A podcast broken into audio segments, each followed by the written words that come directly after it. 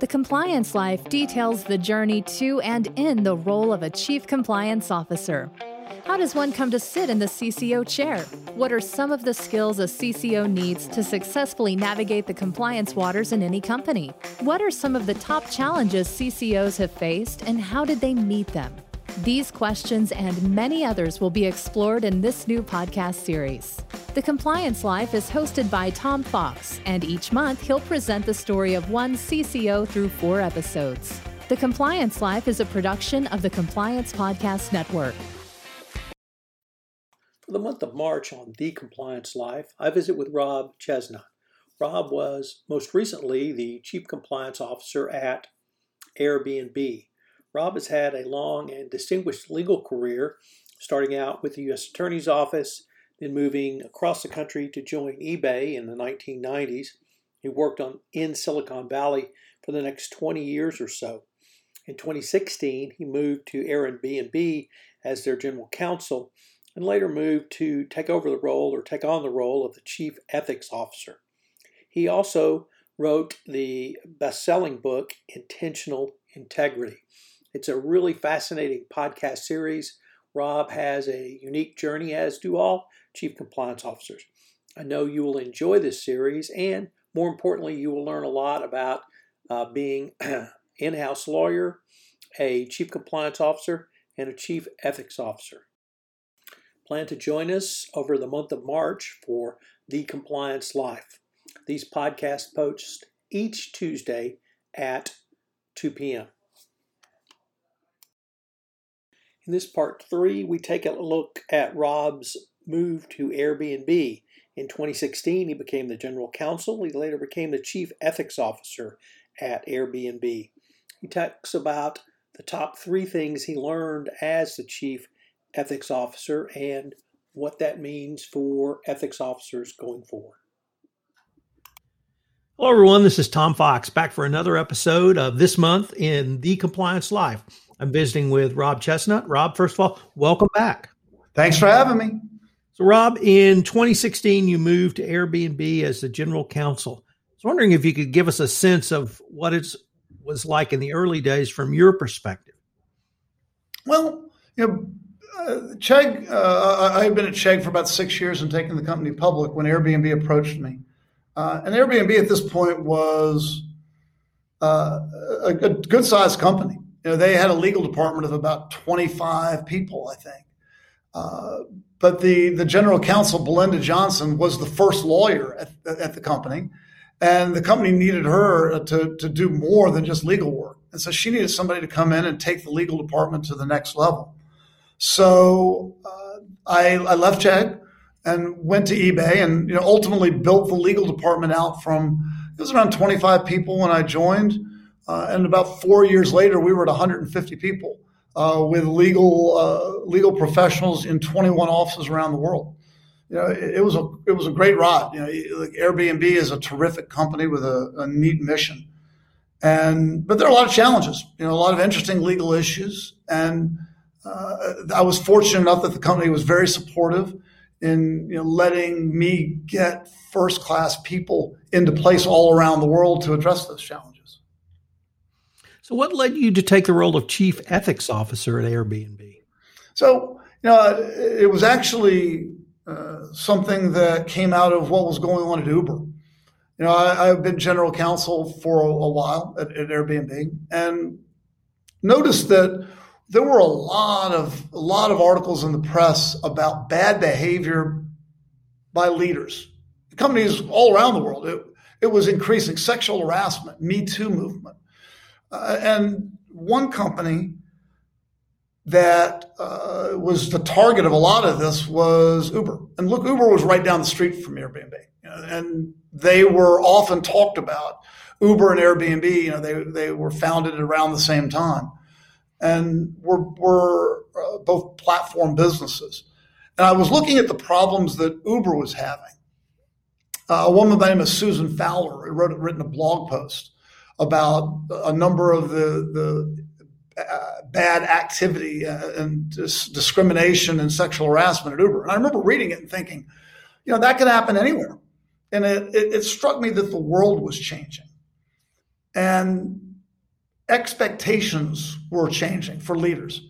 People were no longer satisfied with the companies that just made money.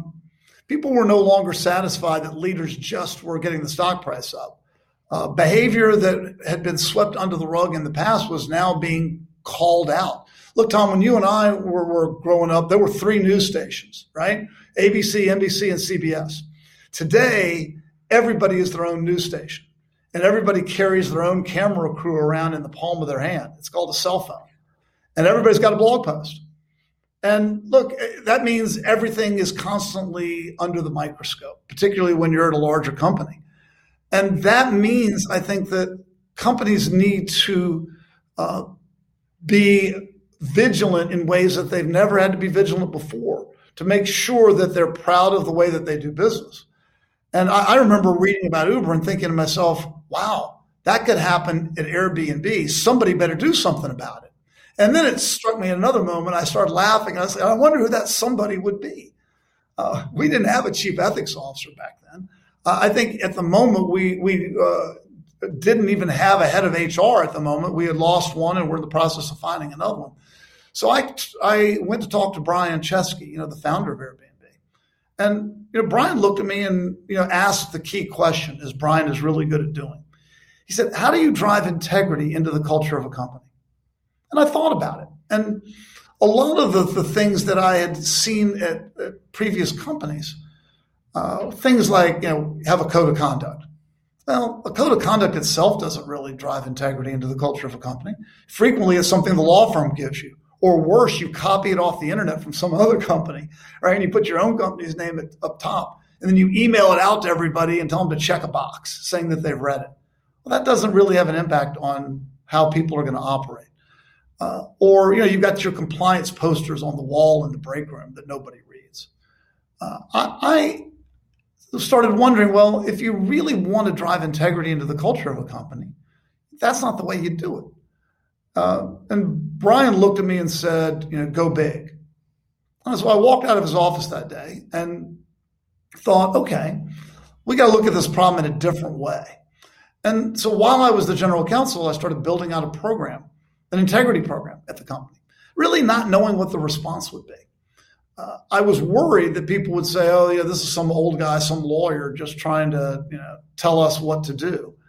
But the response I got was incredible. It was quite different. It turns out that people want more than just a paycheck when they go to work. People also want to be proud of what they're doing. They want to feel as though they're making an impact in the world that's really positive, and they want to be part of something that aligns with their own values. So when I started talking about integrity to employees and started, you know, specifically addressing the sorts of things that were getting other companies in trouble, uh, I got a very powerful, positive emotional reaction from people. Uh, literally, I, I had some people coming up to me after some integrity talks that we did, literally in tears.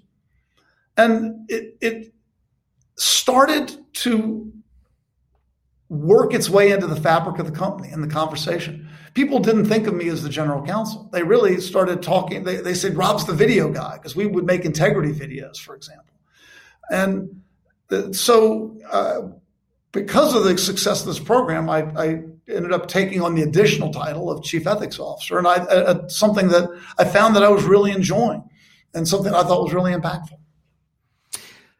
Let me see if it's even more basic than that. Because if we consider the founders of Airbnb and the founder of Uber, it seems to me, at least from what I've read, uh, that Brian was a complete had a completely different focus, and that it really started with him and the question he asked you and the vision he had for Airbnb. Because I think Travis Kalanick went in a completely different direction at Uber.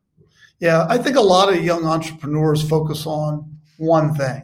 How can how can I get really big really fast? And Brian was not that way. I think it, it started uh, a lot earlier. You know, a lot of folks don't realize Brian didn't go to business school. Like Brian never even worked at a company until he started Airbnb. Brian's parents were social workers in upstate New York. So, you know, Brian grew up, I think, with a a strong sense in his own home of the importance of doing things for others. And he went to design school. And in design school, uh, he went to uh, the Rhode Island School of Design, where they focus on something called ethical design. So, design, for example, that's bad for the environment is bad design. And so, Brian, I think, uh, unlike a number of, of other you know, entrepreneurs, that's not to say that other entrepreneurs are necessarily unethical. Some are and some aren't. But Brian, I think, came at it from with a different perspective than I think a lot of other leaders. And I think it's one that's served Airbnb actually really well. And that is Brian, Brian doesn't put money first. Brian, if if uh, if you ask Brian uh, to do something that would drive the stock price up 10%, most executives would jump at it and do it no matter what. Brian would look at it and really ask, is that aligned with our mission? And is this in the best long term interest of all of our stakeholders? So I think he's asking different questions, and looking at things differently that I think will serve the company well uh, for many years to come. So, what are two of the three of the top things you learned kind of uh, evolving from the chief legal officer to the chief ethics officer? Well, if, if a company has if, if a company has integrity in its culture, uh, it makes your compliance program better. Uh, you know, because I think compliance is great people want to uh, to comply with the law because that's what the law says. Integrity is about doing the right thing, regardless of what the law says. And frequently it goes beyond the law. Integrity, I think, speaks to your heart. It speaks to what you're passionate about, it speaks to your values. And so if you have a company where integrity is woven into the culture, it makes your compliance efforts uh, more effective uh, because people are automatically bought into doing the right thing. People are not constantly fighting this idea of, you know, uh, will it, uh, you know, will it drive an extra dollar of revenue? Because, you know, money's important, but it's not the only thing that's important. And if your company thinks that way right from the beginning and has integrity in the way that it, it operates, uh, I think it makes compliance a lot easier.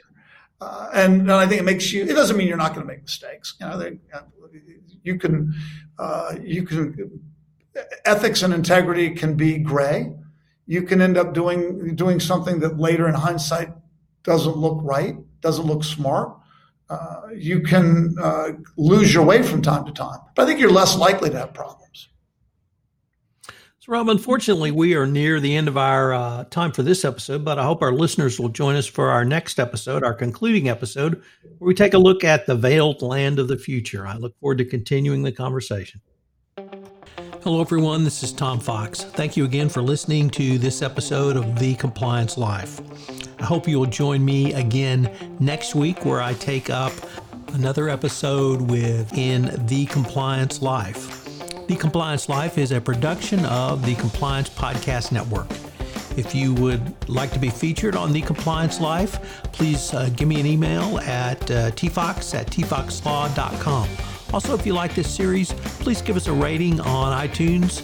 Uh, any review and rating would definitely help get the word out about the latest addition to the Compliance Podcast Network. Thanks again.